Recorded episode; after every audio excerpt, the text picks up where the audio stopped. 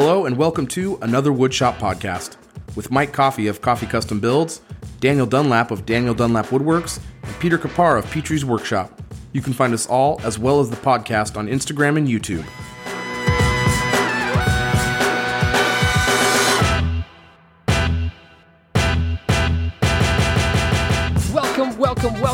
Episode 34 of another Woodshop podcast, a podcast so fire that they called in the fire department. Oh, nice. Justin from Rusted Grains Designs. that was good. Tampa is here. that fire out. What's Pete's going been on, working man? on that intro for three weeks. I have been playing this for three weeks, and I can find. I, w- I was gonna share it, and I couldn't because I Sounds needed a good. good cold I'm open. real. Good, What's that's going on, I'm man? real. I'm not He's, an real. He's AI. not an AI. He's real. Yeah, He's not an AI. He's not a bot. He's not a deep fake, Um, a Russian yep. deep fake.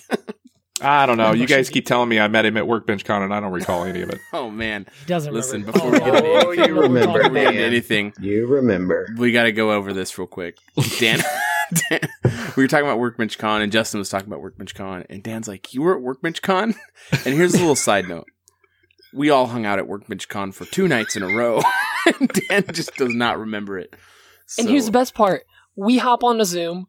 Uh, Dan and I are here. Justin joins in. It's like Dan's like, "Oh, hey, nice to finally like meet you. You know, not just like talking chat." And I was like, "Oh yeah, me too," because I I have never actually met him. Uh, and then an hour later, I find out that these two hung out for two nights. I just rolled with I it. found it out too. So Uh, really good you know who I wish I was hanging out with though? Our patrons. Smooth. You are. First the fire well, thing, you are, now right this now. patron thing. Yeah, we are. Uh, Yeah, Justin's a Justin's, actually patron. our patron. wait, Justin's a patron. get out, get out right now. If you guys want to continue enjoying this awesome First of all, content, Justin's potentially got a real, get on the I'm gonna strangle you face going right now. That's because I'm talking. It's fine. I think it's for Um, me. Yeah, it's But yeah, definitely if- a Dunlap if you strap. Guys love you, want- Dan. Your chance to I you potentially too, get on the podcast. Shut up! I'm trying to sell the sorry. podcast. Go ahead, Pete. Oh, right. Go ahead, Pete. I'm I'm telling the patrons lies. Oh wait, I wasn't supposed to say that. Uh, if you guys want your chance to get on the You podcast, said the quiet part out um, loud. No, but if you want to continue supporting the podcast and getting some great behind the scenes, extra content, and some more fun, awesome stuff coming in the future, we don't even know what it is. We just know it's awesome. Uh, make sure to support us on Patreon. Check us out at patreon.com slash another woodshop podcast. Yeah, And this week's only sponsor is our patrons. That's right. They're amazing and we love them. And thanks, Justin. Anyways, guys, what's on the bench? What's on my bench? throw it to someone. Make it sound like yeah. we're Uh, uh, uh, uh, panic, panic. Justin. go. Me? Yeah, what's on yeah, your bench, yeah. buddy? What's on the Oh, bench? uh, What have you you been working on this week? Uh, I am finishing up a kitchen island, and we're going to start priming it tomorrow. Got all the drawer fronts installed, got all the drawer boxes installed, all the hardware installed, and yeah, had a few little hiccups along the way, but worked through them. Is what it is. Custom builds. As you do. Custom builds.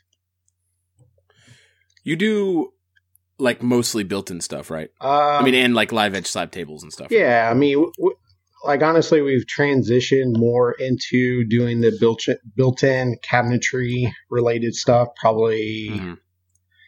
going on, I don't know, maybe almost two years now. Um, honestly, it's where the money is, and that's Right. That's that's what I'm about is the money. Yeah, it's good money. Yeah. I mean, So, that's definitely where it's, It's from what we found, it's a lot easier to sell somebody on a ten thousand dollar built-in versus a ten thousand dollar walnut desk. It's Right. a little bit easier. Jabs. So, Man, uh, yeah. I feel like that's an attack. Nah, nah, nah. Love you, bro.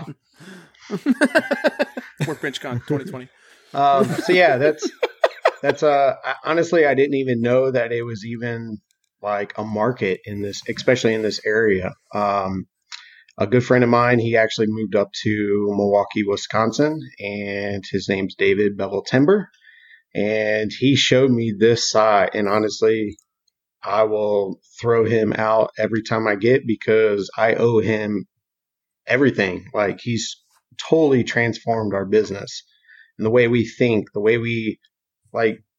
I never, ever, ever cared about having a precision miter saw, and you know he showed me the advantages of having that specific tool, and you know he basically taught a, taught me everything that I know about the cabinetry. And I still talk to him, you know, on a weekly basis. Still, whenever I'm stumped, he's the guy I call. Um, and I'm sure everyone has that specific person that you know For they sure. always run to, or you know that they have them in their back pocket. But um, I'm definitely thankful that he took the time to be able to show us this side of the business because it's opened up so many different doors that I didn't even know was even possible. Obviously, the name Rustic Grain Designs, I didn't think in a million years I would be doing cabinetry related stuff. And I was kind of, honestly, I was kind of worried about that specific name. And I thought about rebranding um, right around the 10,000 follower mark. I was like, all right, before I hit 10,000, I need to either rebrand or keep the same name. And so I actually started asking clients, hey, like, what do you think when you saw see my or when you hear my name? Does it like shout out farmhouse? Does it sh- Arousal. Yeah. Does it shout out like yeah, arousal? Does it shout out pallet wood? Nothing against pallet wood, but like there's no money in that. Mm, You know, that's trash. Yeah, Does it shout out MDF Yeah. pallets? rustic MDF. so, um, and they were like, no, we love it. We love the logo. We love the name. We don't, you know, we don't think anything of it at all. You just keep doing what it's you're very doing. consumer friendly. It sounds Yeah. it's a good name in terms of like it sounds like I think it's very consumable. I think it's a good consumable name. It's very it obviously it's got where you're from in there and I, thi- I think it's a good I think it's a good name especially for what you're doing personally. You should do like Rusting Grain and Sons in Sons. Yeah. because To you bring know, them all got- on got a lot of choices. One of them is bound to hop on board. Yeah, maybe. I just want I just want to hear Mike actually say my name correctly for once in my I know, life. I always say it Yeah. wrong. It's I do too, actually. Is it Rustic Grains? Grain. Rustic grain. Design? It's rustic grain Rustic Grain designs. Designs. I always say it wrong, but it's rustic grain designs. I think I said it right You in the intro, but I didn't. I've said it wrong so many can- times in stories, and then I realize that I say them wrong, and I actually delete them and redo it. So I, I catch myself, but I say it wrong all the time too. It's okay. You don't you don't What a noob. I definitely didn't re-record I don't even the story. hardly remember like, you. I definitely didn't re-record the story like ten times when Justin was originally going to be on the show. Just kept messing it up. I still don't believe he's here. I'm here. because it's it because you would once you add on Justin from it just screws up the whole Mhm. rest of it. Like it just, as soon as you say Justin from, you forget what order it's in. I will make a concerted effort Thank you. to nail it from moving forward. appreciate it. Mike of Trying to Coffee's Custom Bilds. Mhm. Well, Biles. Biles. no, I do get it wrong every time. Yep. I'm sorry. Yep. I apologize. Custom I'll coffee give you a big old, big old mouth hug when we uh, meet up again at Workbench Mhm. Con. Can't wait. Were you at Um, Workbench Con last year? He's gonna strangle Justin, you. Still. this, this is when you can uh, continue talking about your. Yeah, what else you where got going on? Toss What- it to one of the other guys. Uh, that that island is a obviously a client build, yeah, right? for sure. Everything we Yeah, do is yeah. client builds. We don't. Yeah.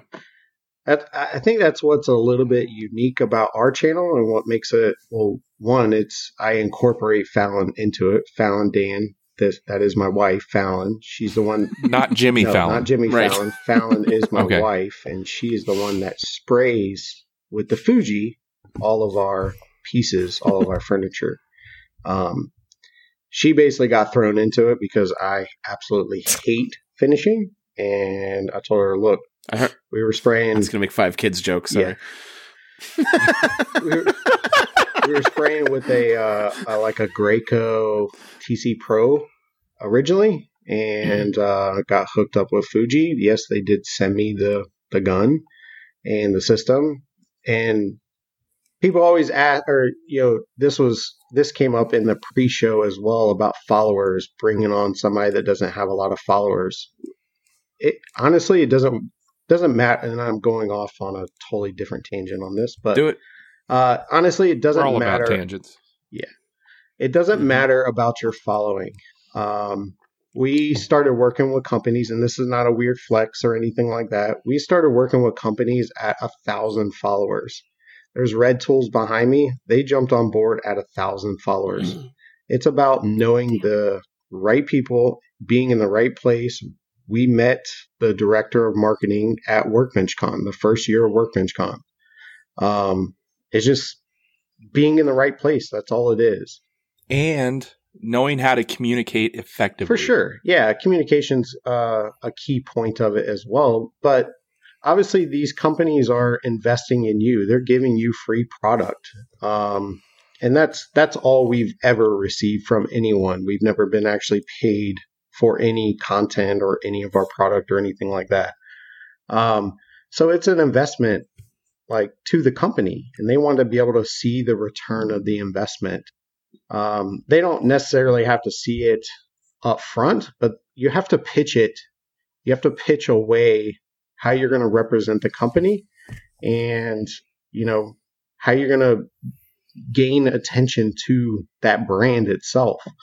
Um, and that's, I don't know. It's just, I think it's part of my personality, and that's why we've done so well uh, with partnering with specific companies. But I won't let any company, you know, just send me anything. It, it has to be specific ones. But um, yeah, it doesn't matter about the following. Honestly, if you pitch them a good idea, if you have the right uh, contact with that company, then the sky's the limit. Like there is no who cares about following. Uh, the biggest thing is is engagement. Um, that's the biggest thing that they look at is engagement. Are you engaging with your followers? Do you answer your DMs? Do you engage on your posts? Like nobody engages better than anyone than Mike Coffee. I mean, I always, I It's true. always, Probably always best. like, how in the heck do you get 150 freaking comments on this post? Like, it's a post of you cutting. It's trash. yeah, it's a post of you cutting something out of your bandsaw. Like, are you serious? Like, I'm pretty sure Bandsaws, Mike dude. Coffee could take a picture of his toilet and get 200 Seriously. comments. Here's He did. He but he built a rack Yeah. around it. here's the oh, he did. He this built is a shelf accurate. around it. I forgot about that. the toilet, the over toilet shelf. It's Yeah, all yeah. about the bandsaw shots and getting in tight. Mhm. Honestly, the tight bandsaw shots are the real it's that winners. expensive they camera. really are. that expensive camera. It's camera. that Sigma lens. It's that Ken, yeah, that expensive, It's the lens. cheapest M50. Mhm. Yeah, no, it's the lens. I gotta say that that Oh, that Sigma getting lens that is dope. 16 millimeter if- is the best purchase the I've post I did today where it's tight shot on the band. Sorry, Justin. That's that. That's that nifty fifty, dude. You got to get that nifty fifty Oh. with that speed bo- speed booster. That's my next We'll one. talk about that on AJ's question. Oh, yeah. Go ahead, Justin. Yeah, so it, it doesn't matter the following. Um, we just we my personality. I'm very an aggressive person, and I I've learned over the years because obviously this isn't my this isn't my first business. This isn't my only income. Let's say I am also a firefighter as well. Um, I've owned th- uh, two other businesses prior to this, a lawn company, which don't really get sponsors with that, but then I also have my fishing charter license. Craftsman. Uh, we're actually. Oh, really? Yeah. So I'm a captain as well. We've been dating for almost a year, and this is the first You're a captain? Yeah, captain. So Captain Justin. I mean, I could have just gotten married by you. I don't have to pay for this uh, stupid no, wedding. not that type of captain. um, but I, I still have my license As captain of this boat. because we do have a fireboat at the department as well that I run, and I'm a mentor. So um, we I did have sponsors with the fishing charter business, so I knew how to uh, talk to these companies and how to approach them. And it's all about the language. That's all it is. Um, so yeah, we we primarily do cabinetry because honestly, that's where the money is. And if something else comes, I mean, honestly, we'll build anything. We built some crazy off the wall stuff already. You know, a swinging bed that was in the middle of a 1.5 million dollar pool for Lucas Lagoons. Like, it doesn't matter if you if the client dreams it, we'll build it. That's basically our slogan. So that's on the side of our trailer. But so yeah, that's um pretty much it about us. Very cool. Uh, Daniel, You have a big bench. yes. thick. Dan, what's on your bench? Please I'm say sad to nothing. re- I'm sad to report that I don't have a whole lot on my bench. I've been super slammed with. Why are you all excited, Mike? I just don't want to hear it. I'm tired of walnut benches and walnut barn doors and There's still a barn door on my bench, but I haven't touched it like a week. Actually, I do want to know about your photography photography stuff. You've been very quiet this week. Uh, Usually, you, I've me and Pete talk about like 29, 30 times a day, and it's been yeah, almost nothing I've been I've been super slammed. I've been doing like two sessions a night, and I have a lot of editing to do, and I ju- I'm just like super behind, and I'm trying. if to I keep hold all that everybody photography equipment, I could be a photographer. Yeah, you know, if I had Tiger Woods clubs, I could be on the PGA Tour. It's fine. By the way, I just want you to know that in the show notes that I'm typing up right now, I just wrote Dan's got nothing. Dot dot dot. Absolutely nothing. comma. Moving on. I've been slammed with photo editing. I thought you were Uh, be done October- after October. Wait, August. What happened? Did Kayla book you a bunch of jobs? Yeah, she does. Well, the weddings are done now. This is like photo shoots, Oc- right? Yeah, October is for photographers what April is for accountants. Everybody and their That's brother something and I won't mother. remember after this conversation until Yeah. next October. Everybody in the world wants family pictures with the beautiful fall leaves and everything, and it, it, it's it's good for the pocketbook, but it is terrible for the shop time. Yeah, you had And- like four photo shoots one day. It was like I a had- weekday. This past weekend, I did nine total. Holy smokes! In two days. Yeah, Wow. I did nine. And well, to be fair, they are 15 minutes long. I do, I do, I'm very quick and very efficient with these things, uh, these days. I yeah, we know I we talked to Kayla. Yeah. I feel like that's an attack. Um, but yeah, I've been doing a lot of photo shoots and that's, that's what I've been doing. I've been super quiet and that's why Makes sense. I need to get through October. I made a, I made a story today saying, um, I, I have, I'm Oh, I swimming in. I, I thought you I'm a little swimming in photo Mencha. editing. That's a pre-show joke. It's a little pre-show joke. It's leaking over. we got a leaker. I was, I, anyways. I made a story today on my IG that said uh, I, I'm swimming or drowning in photo editing. Is it Christmas yet? And I, I've had like several people reach out to me and go, "What's going on? What are you not going to be in the shop until Christmas?" Like, well, it's kind of a joke. I should probably clarify that. I just have a lot of photo editing, and it just feels like I'm not going to get out there until Christmas. But it'll probably be, you know, Thanksgiving before I get back out there. Also, a joke. Thanksgiving before your. Oh, I was like, really? Also a joke. Also Have you a thought about making your jokes funny? Uh, is that a thing you can do?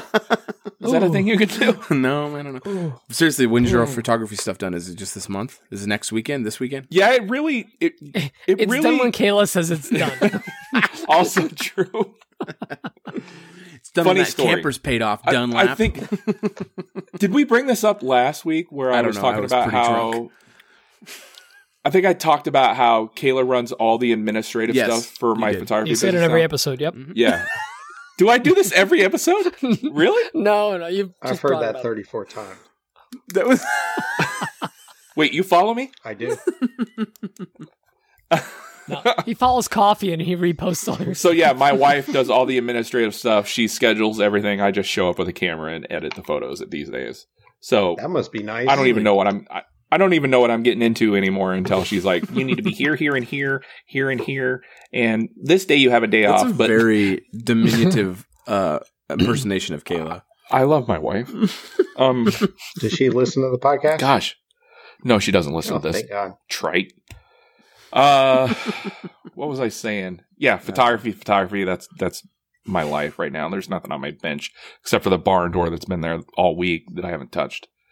Pete, what's up with you? Oh, me? You ask? Yeah, I did I'll ask. tell you all the things I had to write down because I did not remember. Um, so Dan and I actually have a lot in common. Uh, we both love Mike. We both hate Mike, and uh, we both got Mirka uh, Dar- uh, Dios Oh this week. gosh, I should have brought that up. No, too late. Too late. You can't talk. Shh, All right. zip it.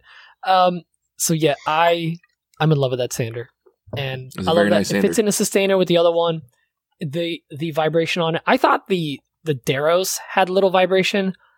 The Dios is ridiculous. It's a three millimeter throw, so it's a it's an even smaller throw or vibration or oscillation, if you want to call it that. That's what it is. And it's an oscillating it's- sander. It- shh, I'm speaking. Direct electric Um, oscillating sander. Not, not linear. but it is. Oh, that's Dios. not I get linear. it. Yeah. Not linear though. Dios. It's not Oh, linear. okay. And when I got it, when I sanded for the first time, I said "I Dios mío," because Because you can't help but make terrible jokes. It's not as good I'll as be here all week, guys. Till next episode. Are you Polish or Um, Spanish? Both depends on the night. What do you want me to be? Pardes. Not good. Chelada. Move on, move on, move on, quick, quick, quick. Pardes. Go.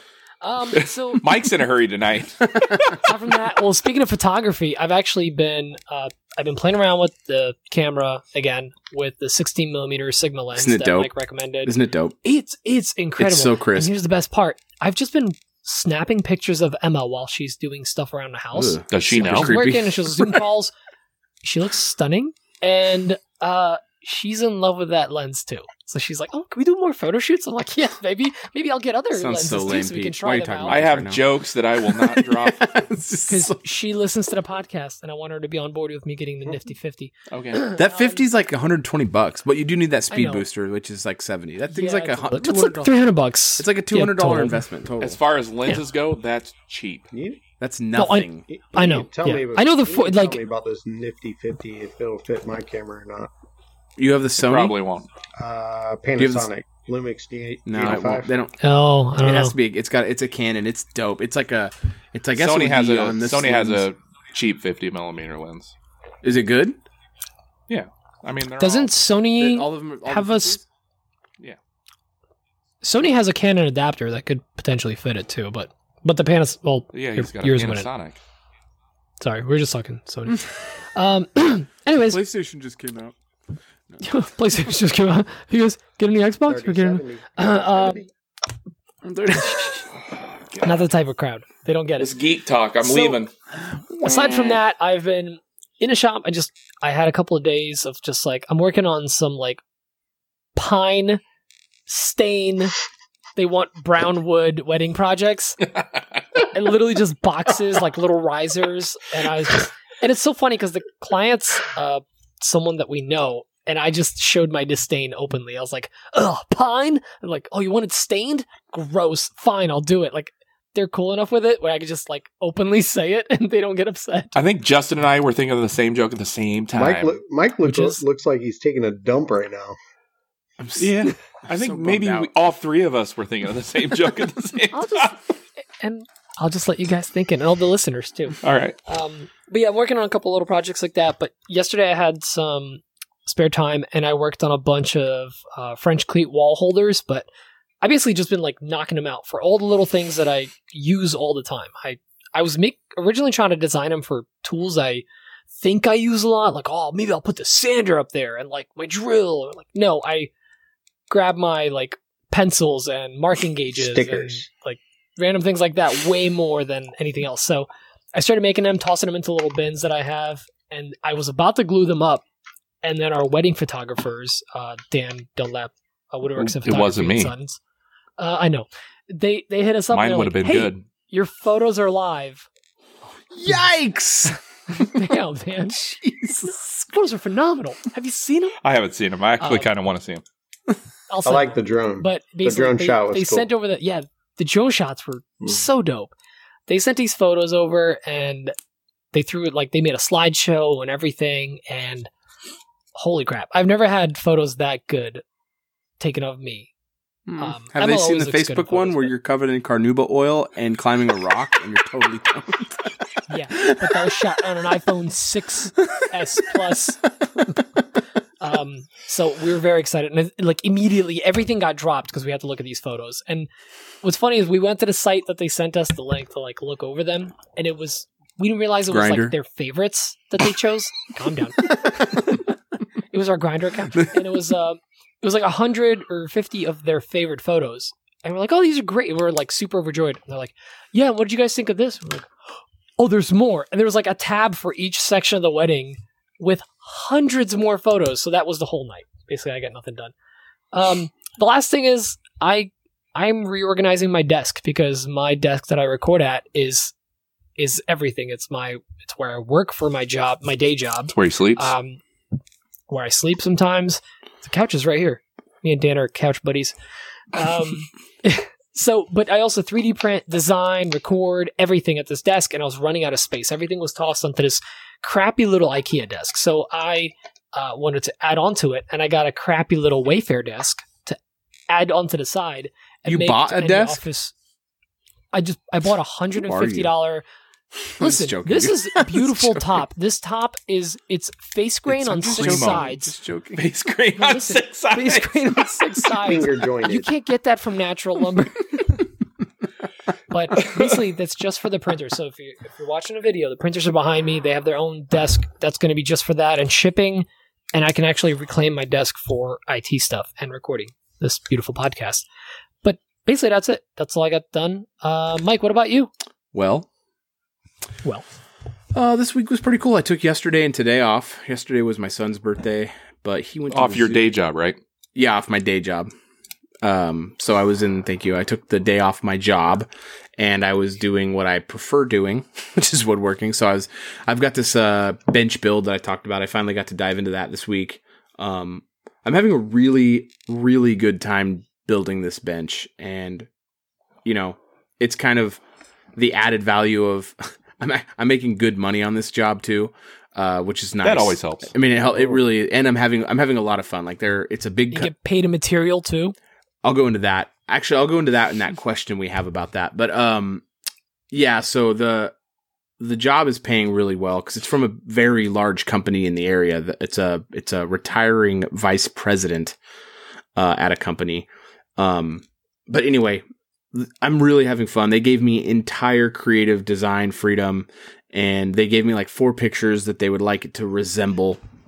But I, the lady I'm, I'm the gal I'm dealing with, I keep sending her updates, and she's just like loves it. She loves every second of it. She's Oh, following along awesome. on the Instagram now, and she she really uh, thinks it's cool. So um, that's been really fun. And then I'm getting into the CNC stuff. I've been digging into the CNC this week, which I am really having a lot of fun, and it's also very frustrating. Uh, just I don't. It's you know it's just another. It's a tool like any other in the shop. Well, it's a tool unlike any other in the shop, I guess. Um, it's like its own like subcategory kind of, but there's a lot to learn.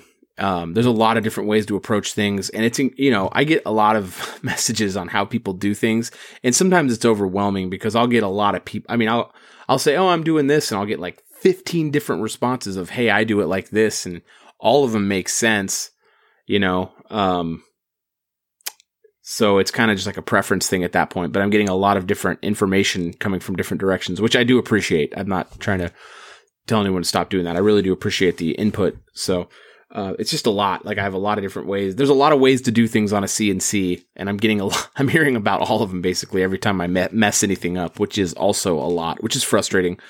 I don't think I. Uh, I don't think there's been a tool I've gotten that I messed up as much as I have on the CNC. it's it's been a real uh, learning experience for sure. So um, I think last weekend I broke two bits, or maybe it was the weekend before I broke a couple bits, and um, but I, I got this flag design done. And I actually really like it. I've actually sold a few of those flags now, which is really cool. I really appreciate the people who supported that. And I was kind of thinking about like today I was working on this bench, and it's not a huge build, but it's a bigger build. And I was like, man, I really why do I even want to focus on having these like small inventory items that I keep in my shop, like for an Etsy thing? And it's because like I worked on that bench all today for about 10 hours and I enjoyed every second of it, but I needed to take a break. Like I like having multiple projects going on at once. I like having like a big project and then a handful of small projects because when I get, hit a wall or I get frustrated with a big project, I can step away and go do something I'm really comfortable with and it gives me a little bit of um I guess like uh what's the word I'm looking for? It's encouragement because I'm able to do something that I'm good at. like when Quick, I'm quick wins. yeah, it's a quick. That's perfect. Yeah, like if I'm doing something like that's new to me, like this bench. I mean, it's an it's. I've never done an outdoor bench, which in and of itself isn't a very complicated build, and I'm not claiming it is. Um, but it's got a bunch of new stuff for me in it that I've never done before. Um, like for example, yesterday I knocked out some templates for it for the aprons and the stretchers. They had a slight arc to them that I wanted for the design, and it's just fun. Like the CNC is really great. I was able to hop in there. I had a design in my head. I hopped on the CNC. I designed the file in about 15 minutes and I had them cut 15 minutes later. the templates. It's amazing. Like it's so incredible being able to do that. Uh, that is such a huge win for being able to build anything. And then um, also I built some some carts, I guess, last weekend. Maybe maybe we talked about it on the show last I week. think but you built- talked about it. You I did, but like it was kind of relating to what Justin was talking about about built-ins. I really do enjoy building carcasses and cabinets and stuff. Like it's really fun to me. I really do enjoy it because it's it's pretty straightforward. You'd say right, Justin? I mean, it's you're building the box for the most part, but um, Uh, no. Uh, Until you go to install your perfectly square built-in into a house that's someone No, built. so that is that is the biggest misconception of cabinetry is you're just building a box because it's by far not even close to that. There's so many things that I think about ahead of time that especially in the design process because I design it the way I'm going to build it and as far as my reveals, my reveals on my drawer fronts, the reveals on my doors, how I'm going to set this cabinet into the house. Like Pete said, nothing is square in any house, so you have to you have to compensate for that kind of stuff.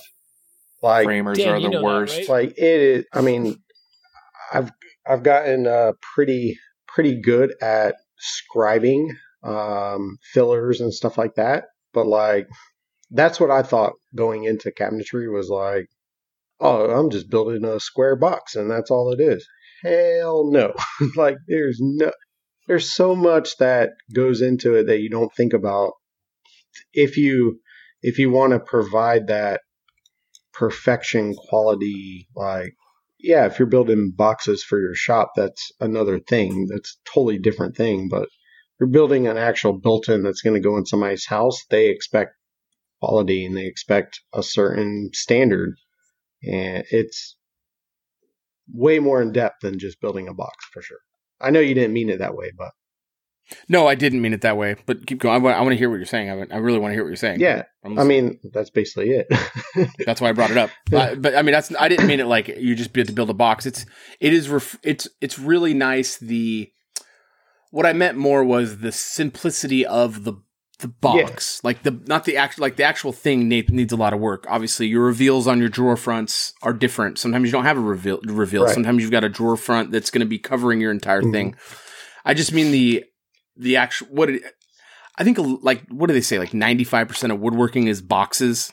You know, it's like something like that. That's more of what I was talking about. Obviously, built-in work is very complicated and difficult. That's not at all what I was saying. And But like- what I mean is it, it, it's really nice to be able to get back to the basics of woodworking, which is boxes, I think Mhm. is more of what I was leaning towards. Obviously, you can take any concept in woodworking and run with it a million miles in one direction and make it as complicated or as simple as you want. And like you said, shop shop cabinets, who cares? You can make it whatever you want. I mean, those are just simple rabbits, and as long as it's a square, it doesn't even have to be a square because it's not even those carts that I built didn't have to be a square because they aren't connected to another one. They're not they're not part of a bigger system. They're individual boxes on wheels that need to hold up a disc sander. Who Mhm. cares? More about the it's more about the well, I guess the word I'm looking for is back to the basics of woodworking as what I'm more of what I mean to Mhm. say.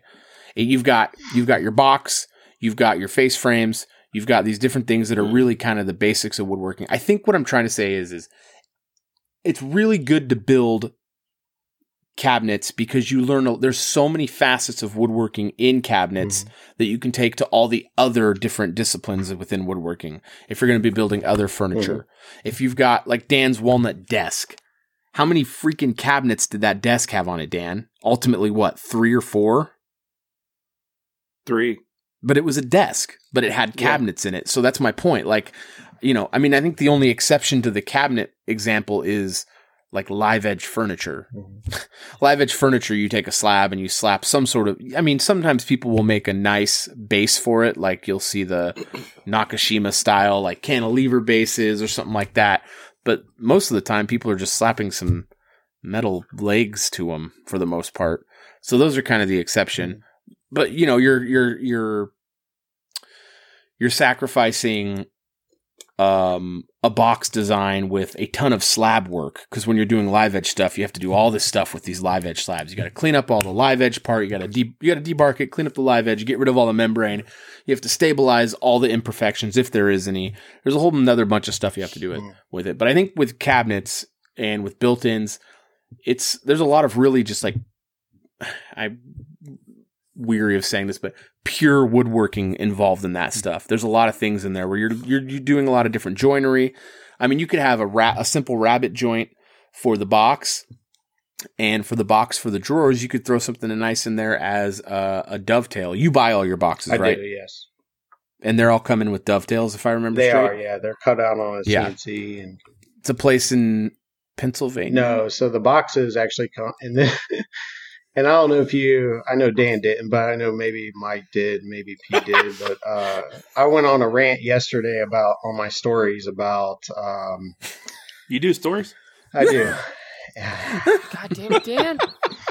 Uh, when's Workbench Con coming? Come on. um, yeah. So I, I went on a big rant, uh, and I usually I usually don't go on rants just because they don't usually produce anything. But I felt like I needed to get a point across. Not really, not really a point across, Been there. but um, I just It's therapy session. yeah, I just wanted. I, I felt like it- like somebody needed to hear this, and so basically, we buy all of our drawer boxes, and we buy all of our door fronts, and our our doors, and our drawer fronts. For us, it works for us. Obviously, it's going to cost a little bit more money up front, but the time that I'm saving in a one man shop, I'm doing all the building. There's nobody else, no employees. I'm the one building everything.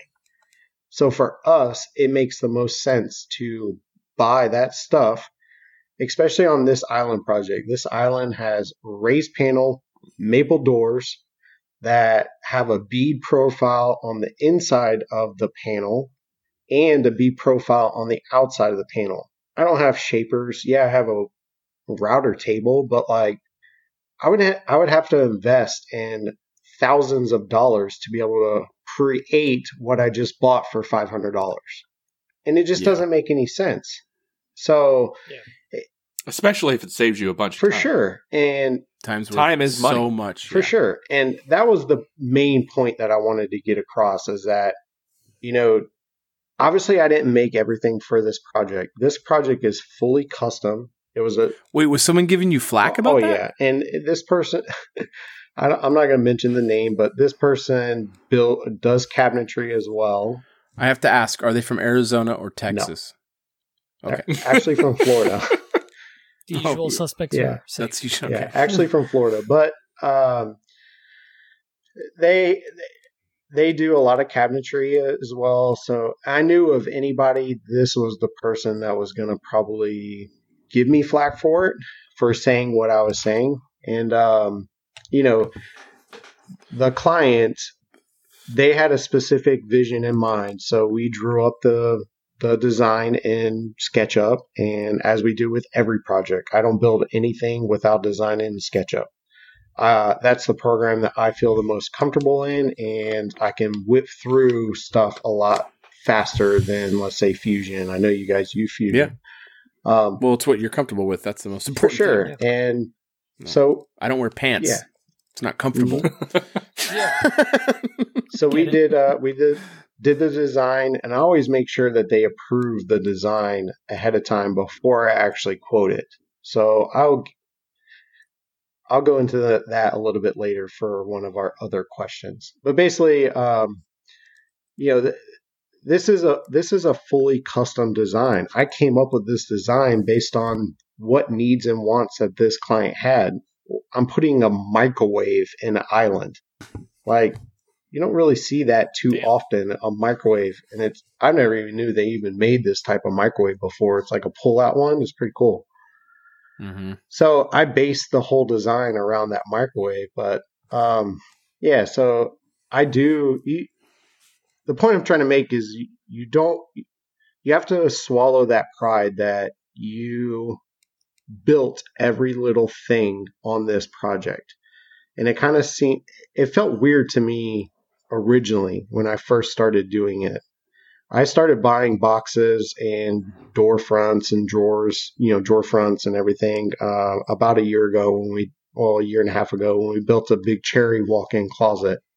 We did the math to, um, you know, if we were to buy the material to mill down the cherry to make these raised panel doors for this cherry built in, like we would be under the amount of amount of money we would have to charge the client to be able to compensate for that labor is ridiculous. So there's no way that I could have with the tools that I have without investing a lot of money into the tools built these raised panel doors for this island at the same quality that I got for five hundred dollars. So You're in a production at you're in a production for environment. sure, and Yeah, I mean, there's a lot of people on here who are like, "Oh, look at you know, look what I'm making." It's um, leaning towards the hobbyist side. I mean, it's Mm-hmm. what I'm I'm starting to move into now with the CNC. Is there's things you're doing that are strictly. I mean, you're running a business. sure.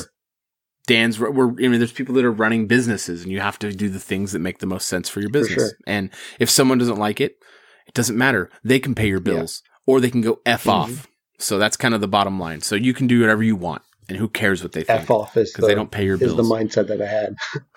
so Uh, but yeah, so it just um, for us it works. Uh, you know, if we were a big production shop with you know five employees that we had to keep working and pay their their salary, then it might be worth it for us to make our boxes in house. But for us, this Yeah, this you're out- you're outsourcing sure. it. That's you know, it's we we all kind of Mhm. run into that at some point. Yep. Got to outsource a part of it.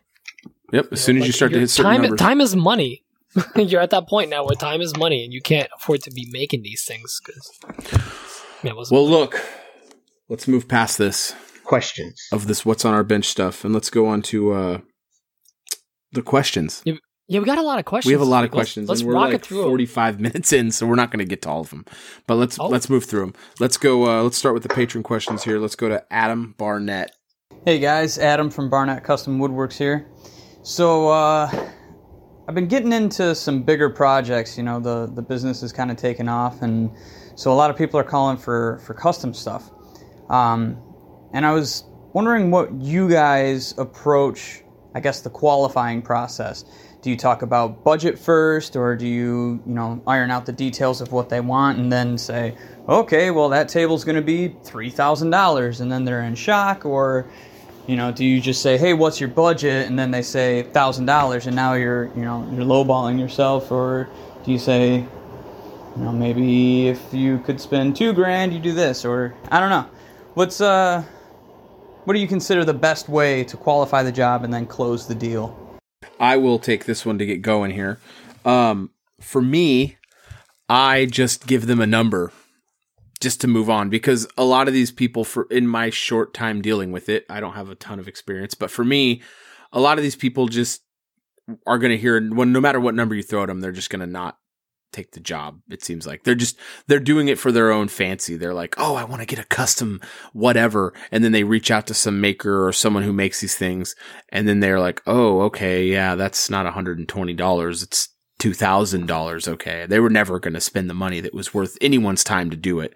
So I just kind of hit them with for me where I'm at, I kind of find myself going, "Oh, I shouldn't have I shouldn't have charged that much for that. That was not enough." And I can't do that anymore.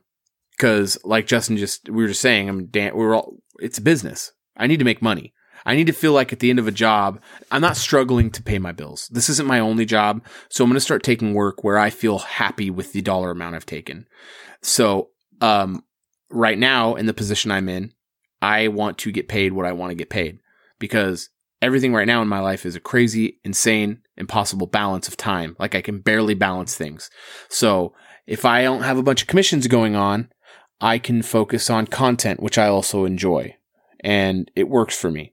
So uh, I happen to have a job right now, and I have two other jobs behind this one, and um, I have dollar amounts on those that I'm very happy with.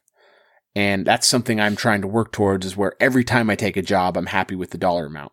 So if I take on a job and I'm like, I just really want the job, I'm not in the position right now where I can just take on a bunch of work because I'm very busy.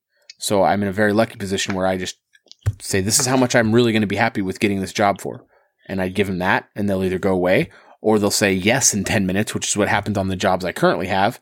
And I'll feel like, oh, I probably could have got more, but that's fine. I gave them the number I was happy with and I got it.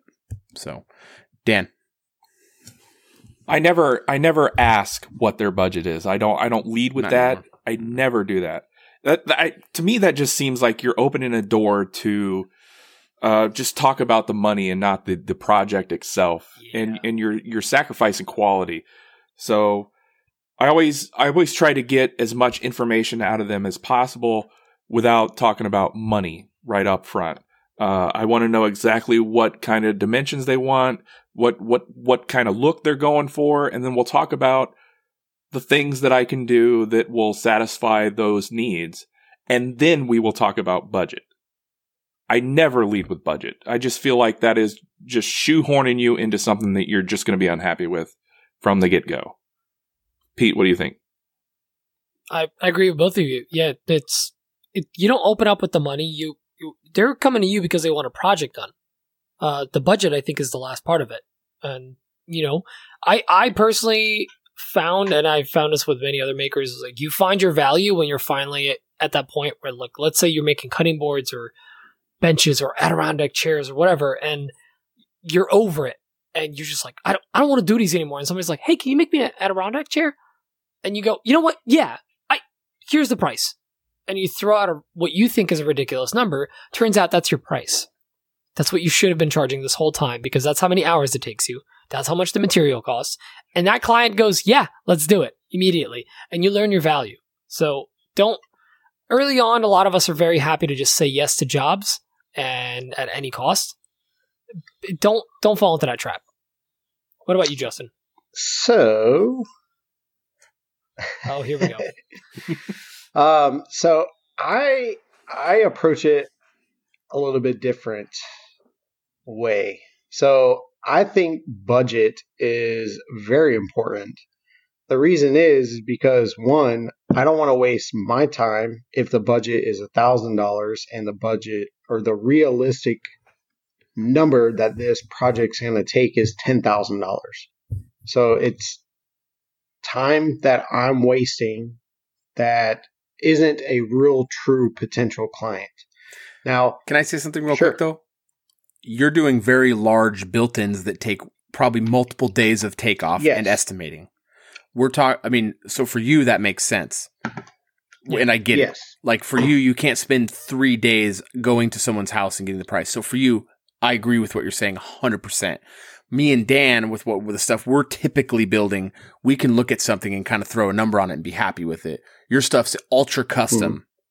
Ultimately, with like a table, you know, me and Dan can be like, it's got four legs, probably. It's got a top, and there's probably going to be an apron, or maybe not. Mhm. But for you, that makes 100%. So anyway, sorry, I just wanted to interject that, but keep going. I want to yeah. So that's where my thought process is a little bit different than some others. It just really depends on your situation and the type of work that you're doing. Obviously, the work that we're doing is more, you know, lar- quote unquote. You're doing a project. You're not just doing a build. You've got you got like a project you're Yeah. doing. Like this is a I mean, remodel. quote unquote, a bigger project. Um, so I like to, I like to get a budget up front. Um, basically, if somebody calls and says, "Hey, I want a walk-in closet," that's typically I don't really get cutting board, you know, calls or Yeah. inquiries or anything like that.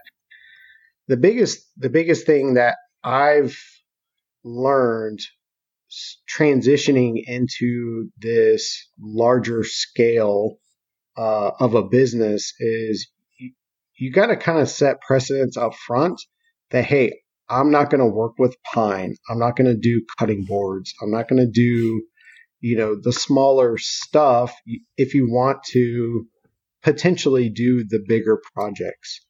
Um, not that anything's wrong because i started there. That's where you know i started doing smaller projects. That's how i built up the business to where it is today.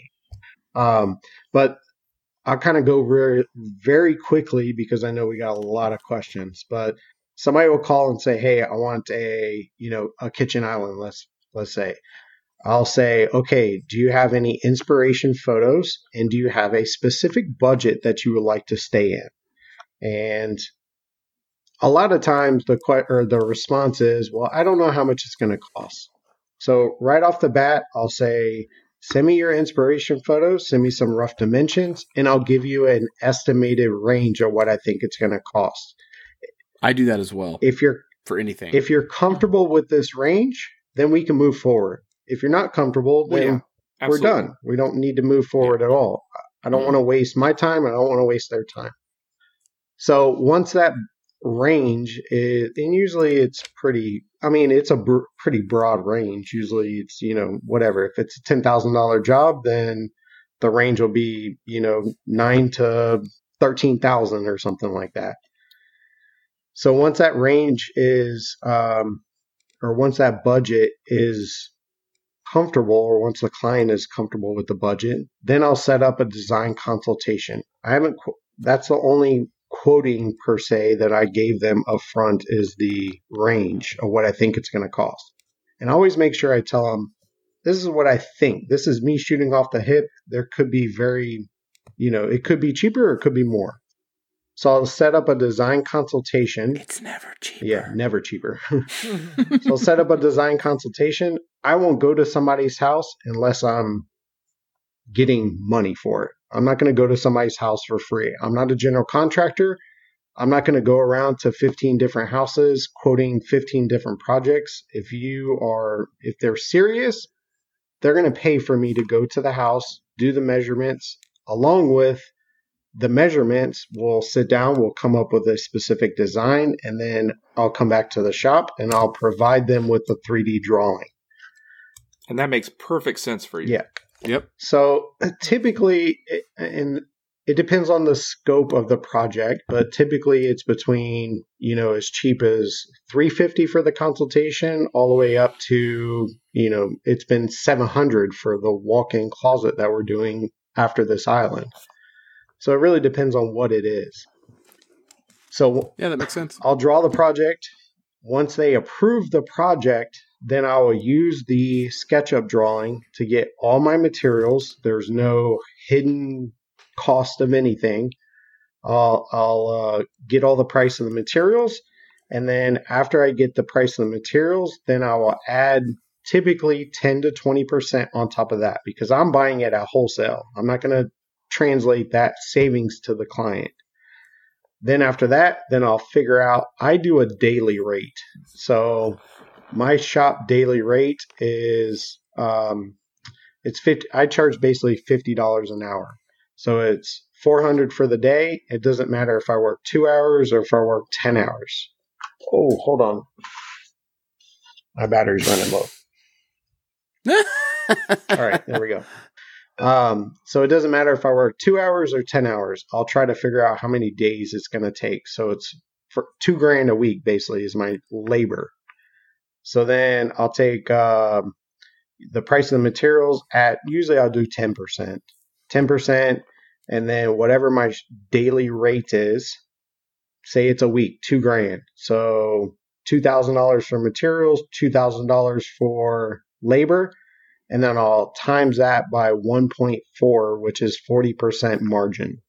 That's going to pay for my electric. That's going to pay pay for my wear and tear on my tools. That's going to pay for the glue. That's going to pay for anything.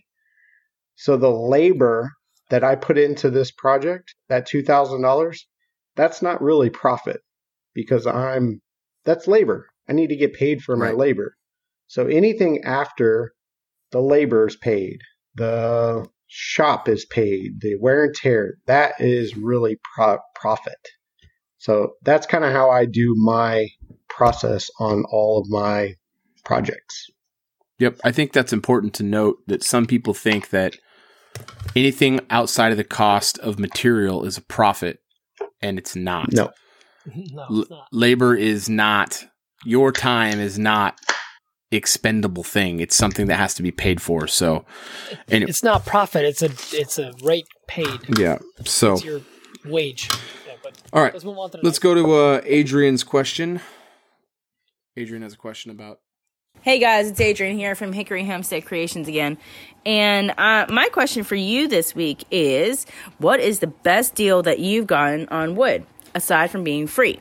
Because right now, I know walnut is at an all time high and like oak is at an all time low. And so right now, I can actually get walnut for $2.50 per board foot. Yep, you heard it right. So I want to know what is the best deal you guys have grabbed out there. All right. And also wanted to get, give you guys a kudos for getting that Mirka um, sponsorship. Way to go. You guys have really gotten this podcast to grow, and that's awesome. I know, uh, speaking for most of the followers out there, we've all learned a lot. We've all gotten some great laughs out of it, and we all appreciate what you guys are doing and keep up the great work. And we all tune in every week for you guys. So keep it up. Thanks, Adrian. That's really nice. Justin, what's the best deal on wood you've gotten? Um, so, um, if you guys don't know, I have five boys. Yes, mm. five boys. Five boys. I did know that. Yes, I love my wife. My wife is Fallon. Where's this wood? Where's this wood going? Fallon. Dan Fallon is my wife. All right. Where is this Um, going? So, uh, my in-laws. So, my mother-in-law is from Kentucky. So, my in-laws several years ago, 15 years ago, bought a house in Kentucky, and it's on the lake up there. So, they're basically snowbirds. They come down here for the winter, go up there for the summer. Um, so they go up there, and right when the kids get out of school, and they usually take some of my kids up there with them, spend the weekend or spend the summer with grandma and grandpa. So we we usually typically drive up there and pick them up at the end of July. Well, usually when I'm up there, well, the last last year I didn't, or this past year I didn't go because I had to stay here and build projects. But last year, um, I would take a trailer up there and I would buy wood up in Kentucky because it's so much cheaper up there than here in Florida. So I browsed uh, Facebook Marketplace and found somebody with, they advertised as like 800 board feet of air dried walnut. I was like, oh, sign me up. So I went and looked at it. This guy had way more than 800 feet. Way more. Like literally, I had to rent a U-Haul tra- truck to be able to drive it back down because my trailer wouldn't hold it. That's dope. So I picked up. Well, that beats my story. Yeah, I picked up this walnut for two dollars a board foot. So I paid sixteen hundred dollars for this walnut, and no lie, I probably had close to two thousand board feet. I came back here to Florida and sold what I didn't want of it, and made like four grand off of it, which paid for everything. So that was by far the cheapest wood that I've got. Two dollars a board foot, air dried walnut. Bam, Kentucky. Dan, I know yours. I also I also had a walnut uh, Craigslist marketplace find from a farmer up in northern Iowa. Uh, I got like 500 board feet, maybe a little bit more, and I paid 500 bucks for it, so it came to about a dollar a board foot. Crazy. and I got a ton of walnut, obviously 500 board feet. But it was it was all stuff that was like in a barn. I still have some in my shop. I got still I got some eight quarter rough sawn walnut still stashed away, and I used a bunch of it. I used a bunch of it on stuff, and I actually ended up giving a bunch of it away to a local guy here, Alan, Alan. Wickard. Yeah, he came and took a truckload home because I was like, I just need to get the space back for my shop because I was growing and this walnut was like taking up so much space. I was like, just somebody take it, and he come and got it, and yeah, it was it was a good little transaction for him. But that was, I think that was like one of those gold finds that I'll probably never, I'll never find that again ever. I that walnut was it was primo and it was all air dried, so it had all that beautiful color, but it did have a lot of problems. It, there, it was you know, it was warped, it was bowed, it was you know, you name it. it there was nothing straight about it. So it was walnut. It was walnut. It, it took a lot of work, and it, it probably would have been a heck of a lot better if I had my Laguna eight inch jointer back then, but I didn't. So Had to get rid of it. what about you, Mike? Would you would you come up with? I, I get kind of lucky every once in a while. There's a lot of sawyers in this area up in the foothills. I'm in the foothills, so there's a lot of like guys that are cutting up logs, and sometimes I find deals there. And there just seems to be a lot of cabinet shops in the area, and they're always just like, "Hey, hundred bucks, come and pick up all this wood we don't we can't use anymore." Oh, that's So- So uh, my be- my best story. I mean, I, I still take advantage of these things. I take a look at the marketplace. That's the only reason I go on Facebook. To be quite honest, I only go on Facebook to check the marketplace for for lumber. Um, but it, this is like three years ago when I first got into woodworking. Um, there was a cabinet shop closing down about forty five minutes from here, and it was like three hundred bucks for a car trailer full of wood. I don't even know how much wood is. It was just a ton of wood. Like it was tons of wood. And uh, I called the guy and I was like, "Hey, I'd like to come get that." I was really just starting to get into woodworking. I just wanted to make stuff out of it, just cut up some wood. And I was like, I, I just can't get up there quite yet. And he's like, "Look, listen, hundred bucks, I'll drive it to your house and drop off the trailer. You just unload it and tell me when it's unloaded." I was like, All right. So That's awesome. yeah, so he ended up not driving. He ended up not driving it to my house, but I ended up going to pick up the trailer. He let just let me take his trailer home and You unload just it. Just drop it on the highway. Yeah, It's my I took- marker 420. I, t- Go I took it. it. home, unloaded all the wood, and he came back the next morning and got the empty trailer. But it It's a was pretty trustworthy I mean, it guy right there.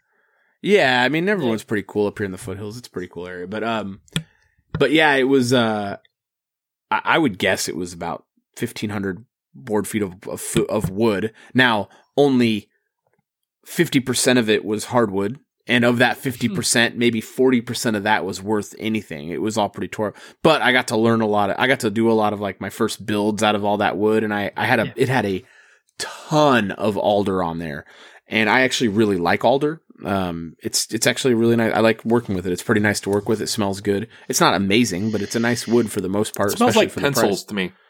It's great. I love I've it. never worked with alder. I like it. It's like um, it's like a, it's kind of like cherry. They call it poor man's cherry, but I really like the stuff. It's not quite as pretty as cherry, but it's a bit more uh consistent than cherry. It's got more of a solid color to it. It's not quite as red, but it has a consistent grain and it's really straight grained. It's nice. It's it's quite a bit softer than cherry. Too. It's quite a bit softer, yeah. Um, it's like six hundred, I think, or seven hundred on the Janka. really but um, soft. but uh, but I, I got that whole thing for hundred bucks, and I ended up learning a lot on there. So, and I ended up getting some pretty gnarly walnut like beams out of that thing. Uh, I think there was like ten walnut beams, and I think all like my last my last holiday season of. I mean, that hundred dollars paid for a bunch of tools for me in my shop and got me really going. I mean, I got from selling all the different things from last holiday season. I got my P Flux one, my drum sander, my F two, my my my my previous table saw, and my fourteen twelve all came from stuff I sold from that trailer load that cost me hundred bucks. So that was a pretty great little find for me. But Pete, what about you? Heck yeah. Um, my best find came from when I got my Powermatic. So that all came by mistake because I had a uh, drum sander Craigslist alert set, and I had just picked one up.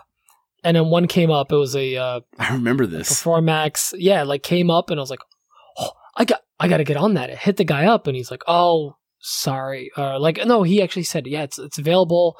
And then I also have this Powermatic table saw, PM2000, and I have this dust collector and this and all that. I'm like, I don't have 220, but yeah, I'll take that. I'll take that drum sander.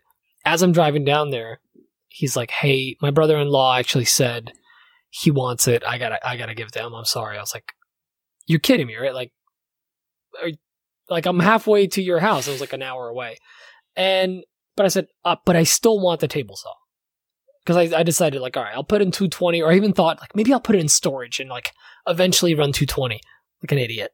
Um, I get down there, I see the table saw, and then he's like, yeah, I also have all this wood here if you need it because like the guy's back was like really shot. He's like, I'm not doing woodworking anymore. I got all this wood. It's been sitting in the basement by the furnace. He had a, uh, it was a charcoal slash like fu- like straight up firewood wood Straight heater up for the house. Like I don't I don't know what they call it, but just you would just put logs in there and it would burn To heat the house? day.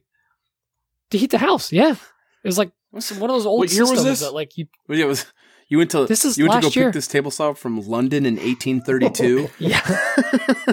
He had to fight off Jack the Ripper. I get there and he's like, yeah, if you like, I'm also selling all this, and it's like old plywood and all this crap. He's like, yeah, if you want it, you can take it all. It's like a hundred dollars, whatever. And it's all this like old plywood, whatever. And we lean this plywood away, and he has eleven, like sixteen to eight inch, five quarter to seven quarter, not quite eight quarter, live edge cherry slabs, just like laying there. They've been drying for thirty years next to a furnace just like the slowest kiln dried drying ever. And I got all of that wood for a hundred bucks nice. on top of my PM two two thousand that I paid five hundred and fifty dollars for. and they're still in my shop. I still have sections that are live edge slab. I have this one live edge slab that I just want to turn into a table. Just like Dan said with his walnut, it's super gnarly. It's super bent and all out of shape, but you got the tools to hundred fix bucks it. for yeah, like you know, two hundred board feet of of live edge cherry for hundred bucks. I'll, I'll take it. Nice. All right, let's move on to the next one. well, really we're gonna jump it, into the feel like- giveaway. Actually, Dan, Oh, yeah, do that do that. giveaway. Yeah, we need to do the giveaway, guys.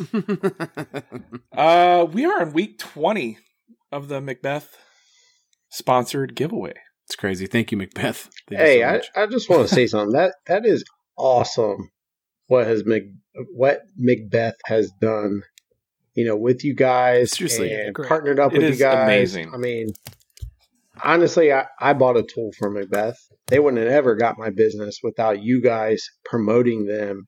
It that is there's Rusty, record there's that. a lot of there's a lot of companies and i'm in i'm in talks with a local company here there's a That's lot of companies that need to take a page and write down some notes of what MacBeath is doing because it, it's insane uh, there's no way i would have bought the carvex Festool carvex i got it from MacBeath and that's thanks to another woodshop podcast so kudos to go. MacBeath and i'm Yep, here They're doing it right. They're kind of they're kind of great over there. We like them.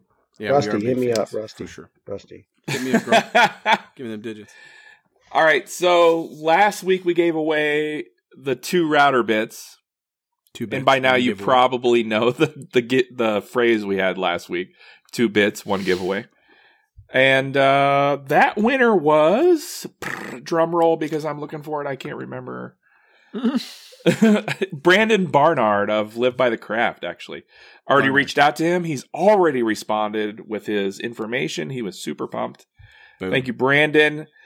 This week, sponsored by MacBeath, we are giving away an Odie's Super Duper Light 9 ounce jar of finish. Their Nice. new brand. That That's their new brand, right? The Super Duper? Super duper just came out. Yeah. Heck Super yeah. duper. Rusty just picked it up this week. This stuff's I really like And, it. It's nice. and, oh, I'm not done. oh, Mm.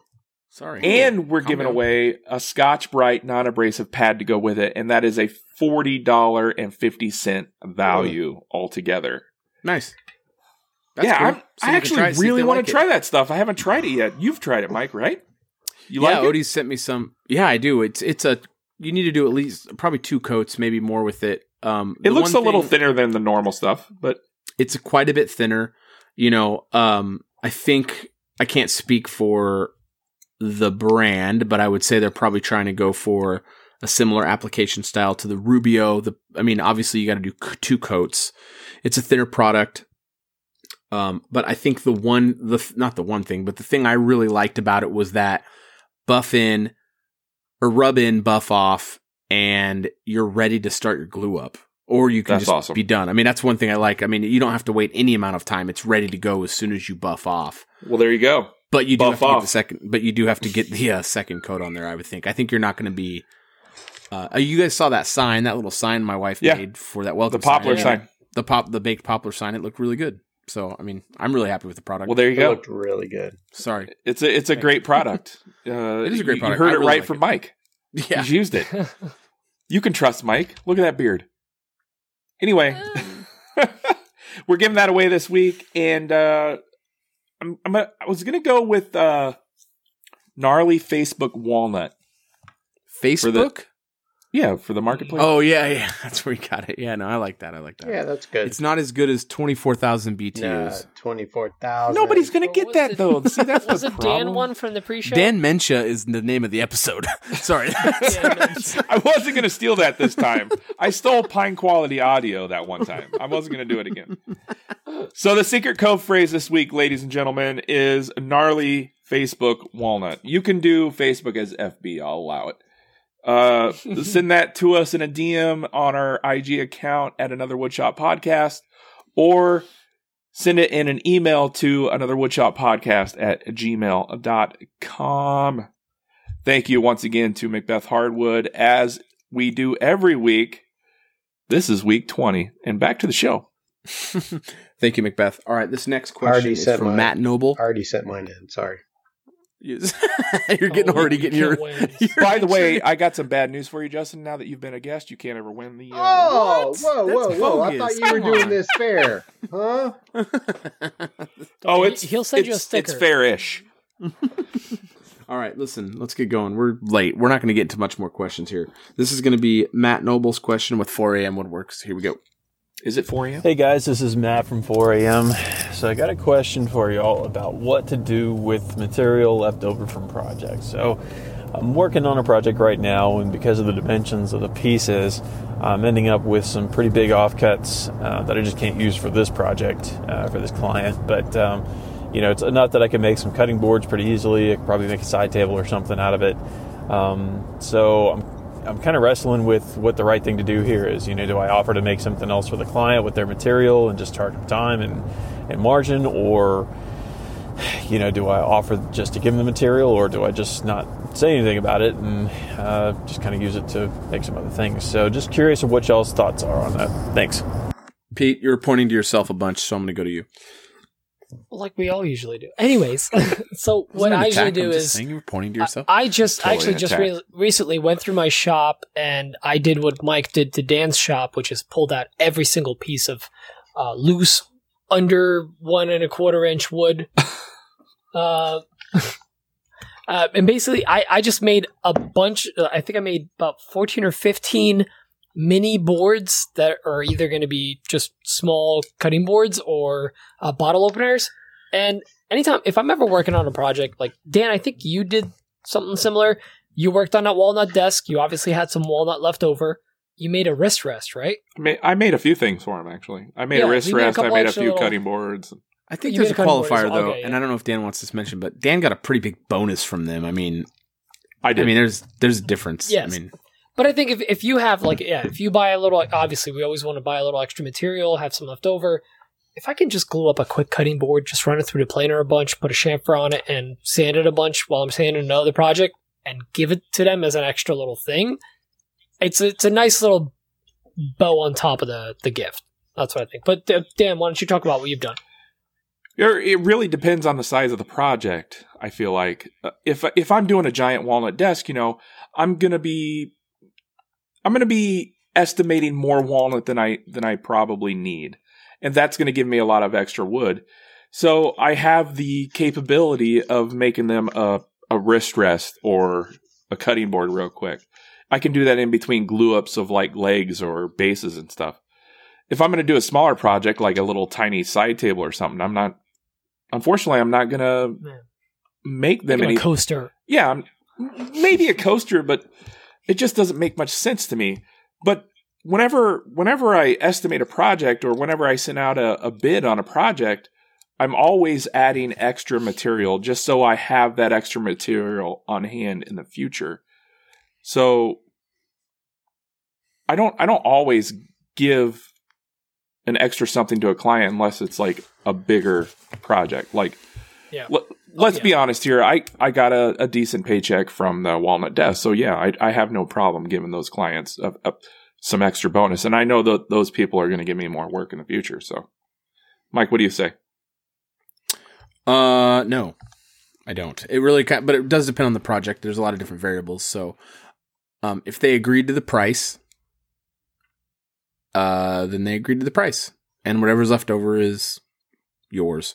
Yeah. That's my opinion. Yes. Um, you know, um, I don't know that they're you don't know what they're going to want. I think it's a case by case though. I'm doing this bench build and they provided all the wood. And um it's kind of a weird situation. I've never had a I we grabbed Dan and Pete were there when we picked up the wood. Uh I grabbed Let's bunch of- clarify. I loaded everything. Dan watched me and Pete load everything, and it was very heavy. Um, so, but there was we I grabbed I purposely grabbed a lot of wood because I didn't know what shape it would be in, and we were kind of in a hurry to get out of there. And I'm glad I did because a lot of this redwood is real knotty, um, and not like fun in the bedroom, but like it's got a lot of knots in it. And it's kind of just got problems where if I, I ran an arc over some of it and there were knots in the wood that weren't visible on either sides of the face. So when I actually ran the arc, a knot fell out that well, I couldn't Oh, see wow. before, and it wasn't visible at all. So um, the wood was not stable. I had to throw that piece of wood out because it wasn't going to be stable anymore for what I needed it for. It was a load bearing apron, and I needed it to be stronger Oh, than that. yeah. So anyway, the bottom line is we grabbed a bunch of extra wood because they didn't I didn't actually have money in this job for materials. I am going to tell them, "Hey, I have this wood." And they were they actually the warehouse we picked it up from, they did have a lot of wood there. So clearly they, They had have a wood bunch we could have took. yeah, there was a ton, like three skids of redwood beams and slabs. So for they're clearly storing wood for some reason. So I am going to tell them in this project because there was no material on my end of the bargain that I have this material left over. My gut tells me they're just going to have me keep it. Um, but I am going to be honest with them because I would like to work with them Yeah. again in the future. Yeah. But if it was a client where I built a, anything for and I put money in the job and they agreed to it and they paid me for it, which tells me they agreed to it, uh, then I probably would not tell them at all. And that's kind of just how it goes to it. Justin? So if you are buying lumber for a project and you have lumber left over, that is your lumber. So Yep. there's no there's no way around it.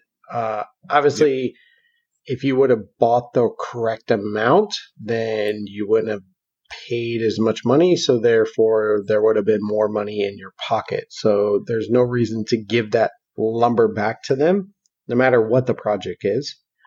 Um, And ninety nine percent of the time, they're not going to know what to do with it anyway. No. Yeah, they don't know what to do with Yeah. it. Yeah, they don't like what are they going to do with a thing of walnut or some redwood? They don't know what to yeah, do with it. Yeah, I mean, it's a waste. and they don't. like, they, it's going to sit in their yard and rot. yeah, they don't. They don't have the tools. They don't even. They don't even care. They don't even know the difference. So right. most of the time, I'm not even saying anything to them. Um, like these guys have said before, it it depends on the project. I've done um, certain projects that were very, very, very profitable and high pro- paying projects that if I did have extra lumber, then I would make them a cutting board or something, you know, something extra. And when I give when I gave that to that client, they were blown away. And Yeah. Yeah. It adds a for lot. sure, Adds a lot For of sure. value for the little amount that you put in. for into it. sure. And that little amount is going to pay tenfold. I promise you. Exactly. So, uh, not the island project, but the walk-in closet project. Well, they'll be they'll definitely be getting a little bit extra added on top of it. Yeah, I think people overthink it because they forget it's it's no different from the the last quarter of a can of finish. Yep. It's the same thing. It's Yep. a consumable. It's a material used to make the thing.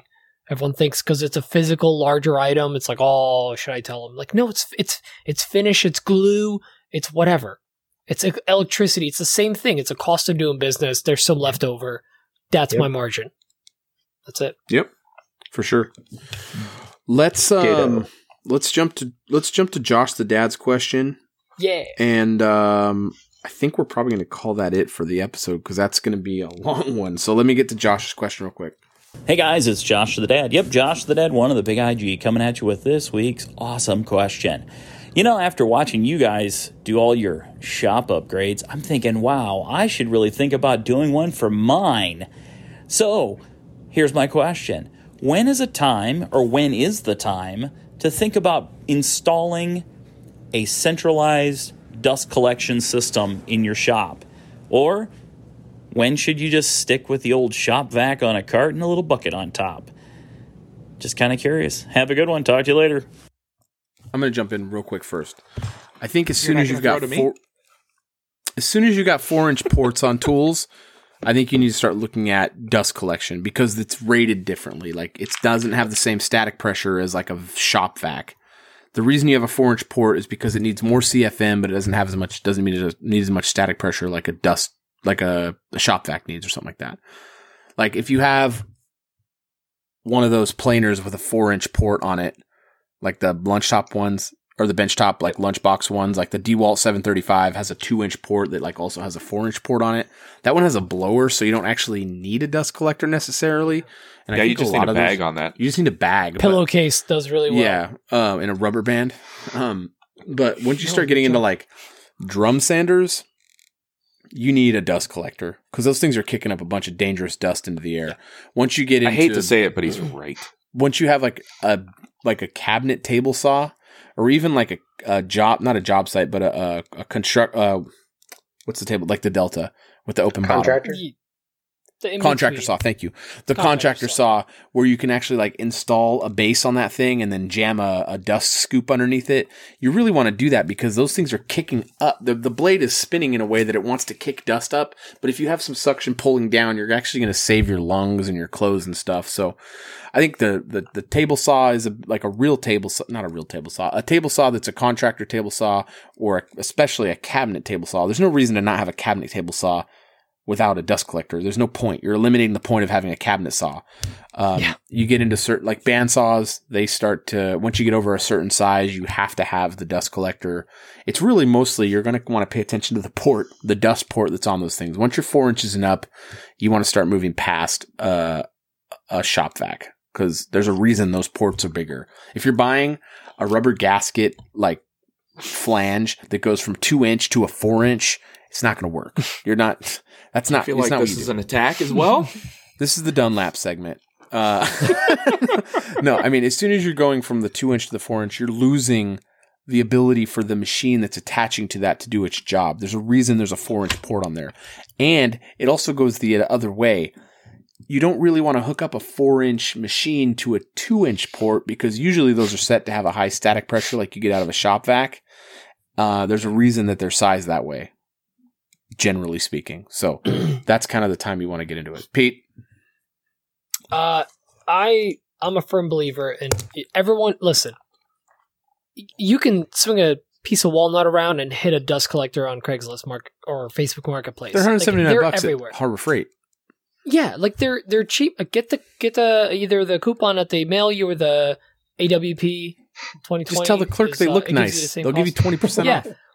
They just give you twenty percent off. Either get that or look. At it. They up- haven't had anything nice said to them in weeks. All you gotta do is Or be nice. Facebook Marketplace, Craigslist or Facebook Marketplace. Get a dust collector. Get a four inch out dust collector. I have a I got a cheap one, a, a Penn State Industries. That's not even a company anymore. That's not even words that make out. sense. Yeah, exactly. Penn State. It's Pennsylvania. Eh. I don't know what that is. Adrian's Is gonna that a be thing? Adrian's gonna be so mad. Um, but you know, I got it for 120 bucks, and I've had two of the same model now fly through my shop, like to other makers because like I pick, I got a good deal on a bunch of tools, and then I sold them off. It's a decent dust collector. It's got a six inch out, so I have a, a dual four inch coming out of it, and I will never go back. But it don't uh, you know? He he said a central like dust collection system. Like it makes it think. It makes me think of like Well, that's what it is. a, you know, coffee and stuff. stuff. It makes me think of like what you've got, but in reality, what a lot of people can do is like get like one of those like wall mounted units, like the the bag hanging off of it and going right into it. Sure. Something simple for one side of the shop, maybe, and another a full size unit for handling majority of your tools. Because you also don't want to be running an entire shop off of one of those guys. And in reality, like I have my my joiners on the opposite side of my Listen, everything else. those small dust collectors with the bags that hang off the wall, they're 650 CFM, but it doesn't last when you get past like three feet of hose or line attached to them. But if you're running a 20 foot hose from the other side of the shop, it's just as crappy, if not worse. I, I know that's So what I'm saying. You guys are with agreeing. two- I'm agree. You're agreeing We're with agreeing. me, Pete. Uh, you're you're Yeah. thinking we're arguing, Oh. but we're agreeing. But basically, what I'm saying is like, don't think of it as like one centralized. Like you need this one dust collector to run everything. Like a PFlux would be nice at every shop, but in reality, you can have two or maybe even three if you got a shop big enough. Like Justin's apparently in a warehouse. I don't know. His shop looks massive. He has a spray room. It's great. Uh, so like you can have two, maybe three even set up around the shop.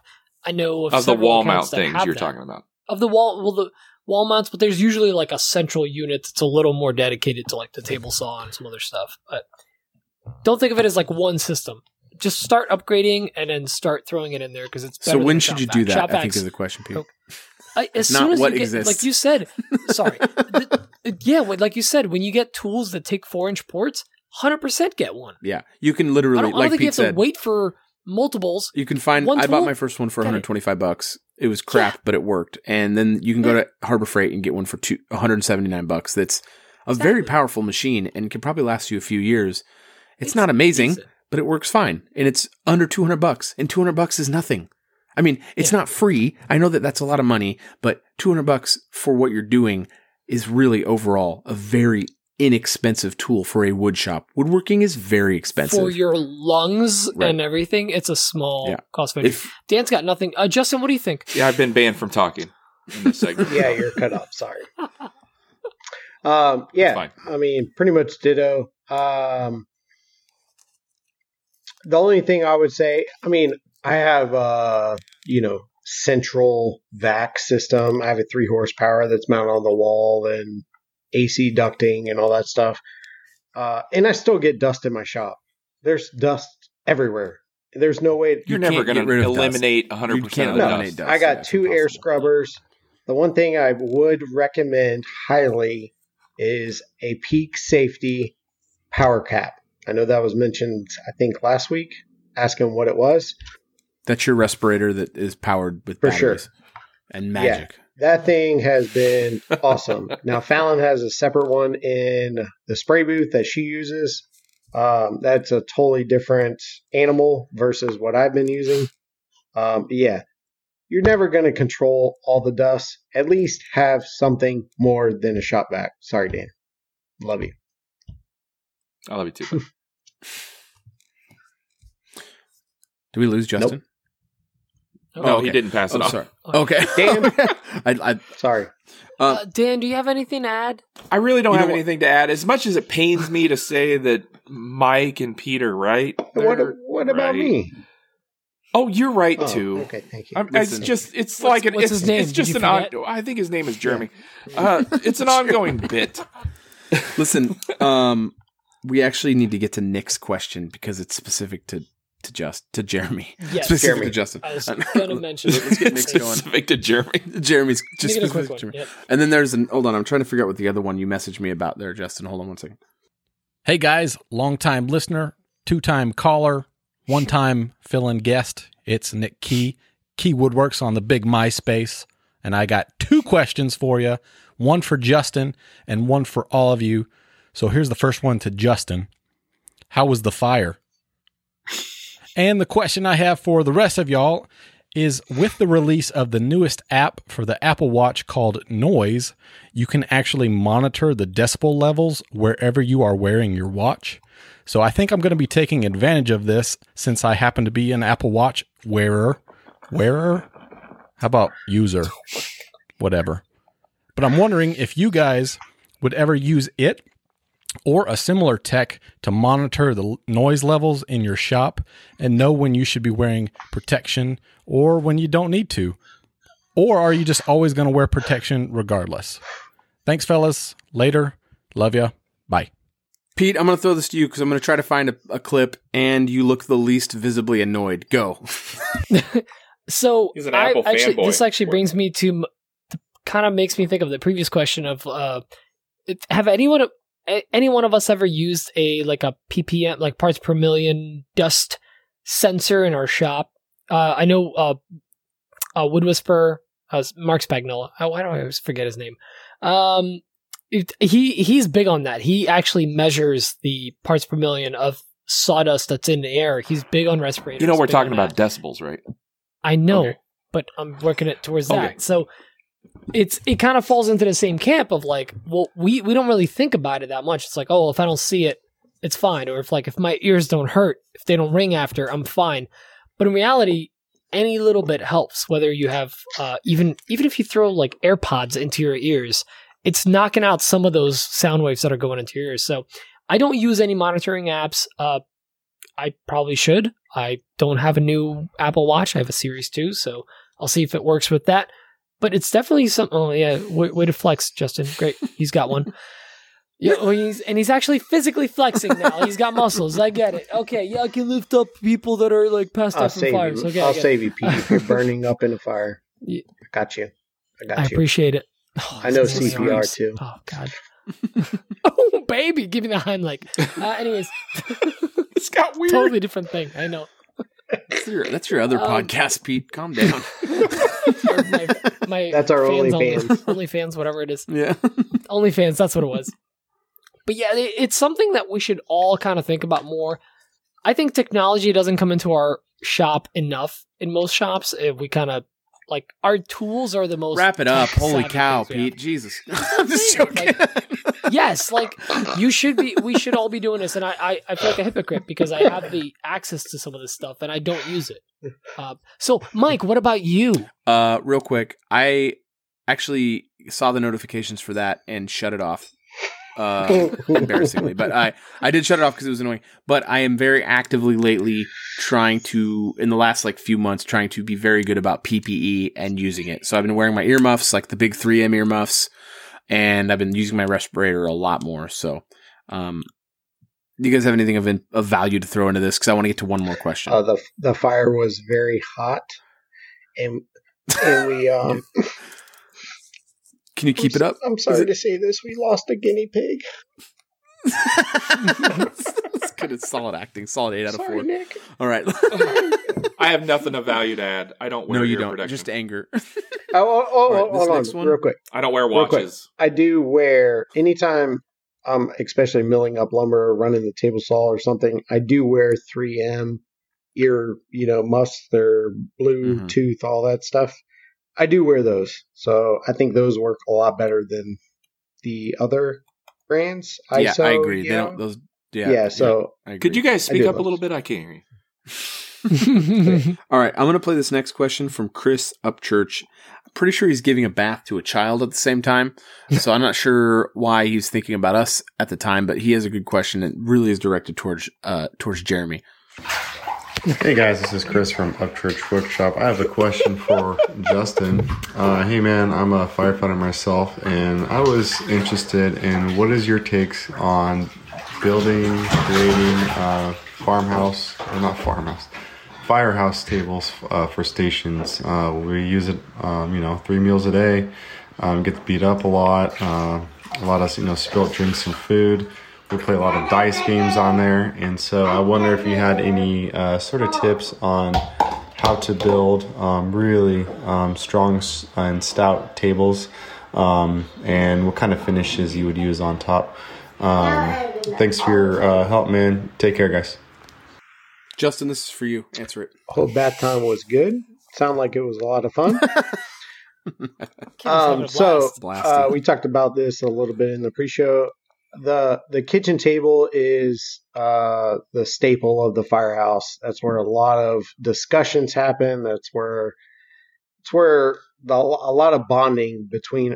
We spend a third of our life with these guys or gals uh, that we you know work with at the fire department. So a lot of time spends at the kitchen table. Um, I actually plan on doing three for our stations here soon. Um, so what I would suggest is live edge slabs because it's the easiest, and also some sort of metal base. I think we're going to do um, some sort of like uh, epoxy inlay with our logo and station logo and all kinds of stuff. Um, as far as the finish, if you can spray it, uh, that's what I would recommend the uh, the most, and conversion varnish, uh, or just any any type of varnish is going to be the best. Uh, it's going to get beat up. There's there's no way around it. You're not going to want to use any type of like penetrating oil or anything like that. Even though I'm a huge fan of Rubio, Uh, I don't think that's the right application for that. It's going to get beat to heck.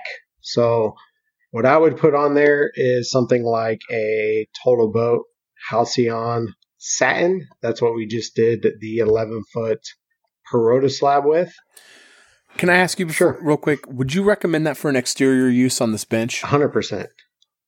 Hundred Yes. percent. Okay. I mean, that's what it's for is exterior. It's got you Right. It's an exterior. It's Yeah, a varnish. it's got right? UV I mean, it's got the UV For sure. inhibitors and stuff. For okay. sure. right. Uh, one thing with the Total Boat, uh, if you're going to use the satin, you're going to want to do two coats of gloss and then two coats of satin. If you don't do the gloss beforehand and you just do the satin, they'll make it like almost cloudy because of the satin agent or whatever it is that's in there.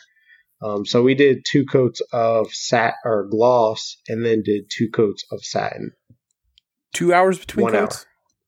Yep. One And hour, You okay. don't. We, Is that because the satin multiplies and it just becomes cloudy? Yeah, so whatever the satining agent that's in there, it'll make it cloudy. Now, they that's what they recommended. They wanted us to just use the satin, but we weren't we weren't willing to test it like that. So we did two coats of gloss, two coats of satin, came out gorgeous. Nice satin finish. Um, another good finish to use is General Finish General Finishes water based conversion varnish. Um, that's what we'll be using on this uh, kitchen island as well. So, yeah, that's what uh that's what I would spray on any of those. It's going to be the most durable finish for you for sure. Would you would you recommend like a bar top epoxy?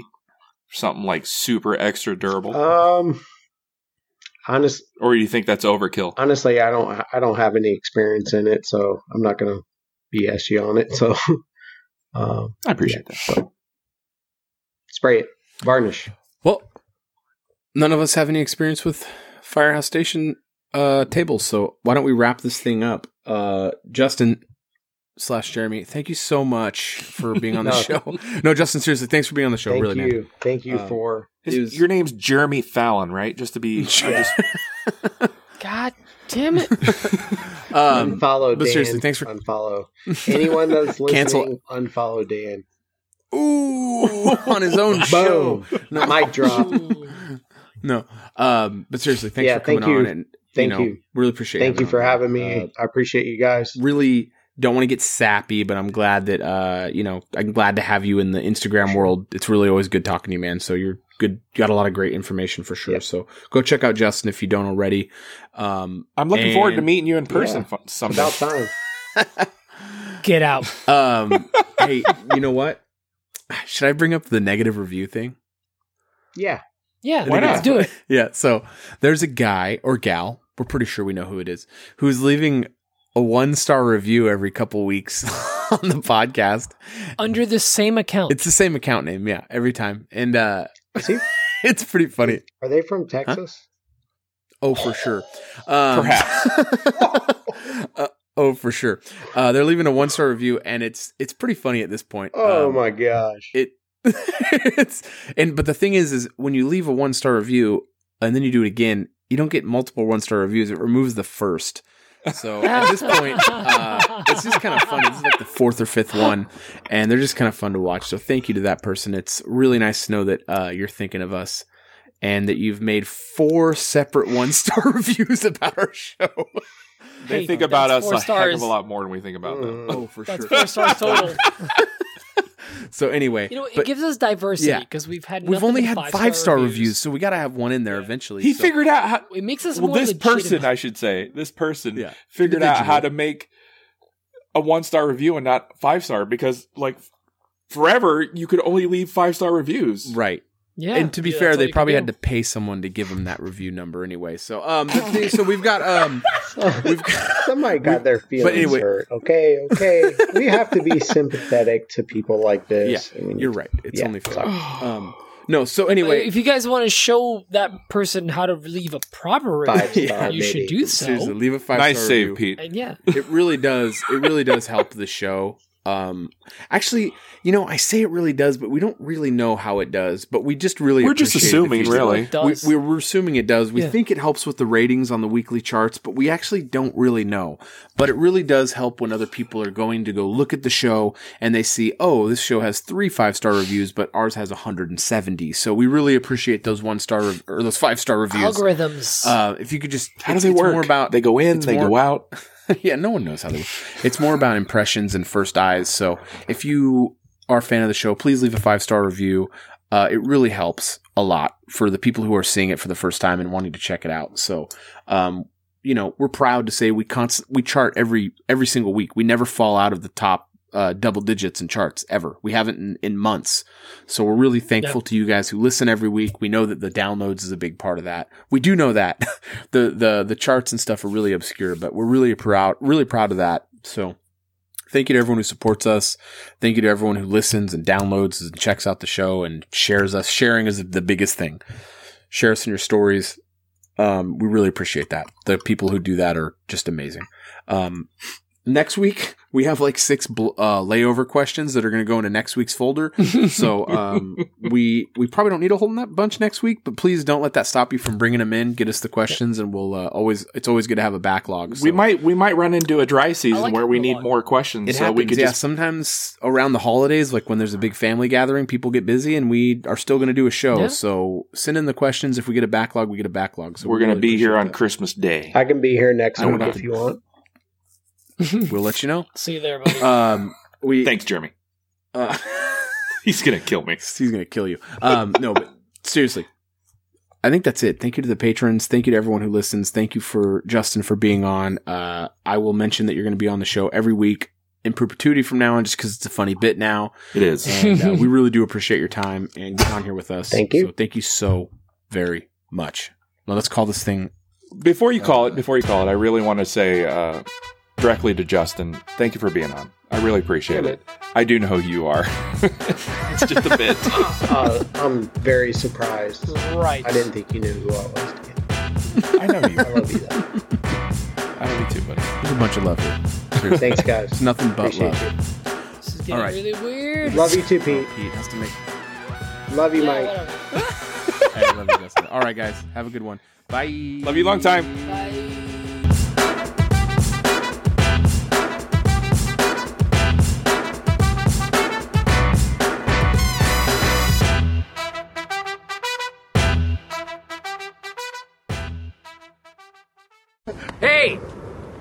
Where did you get those clothes? At the toilet store?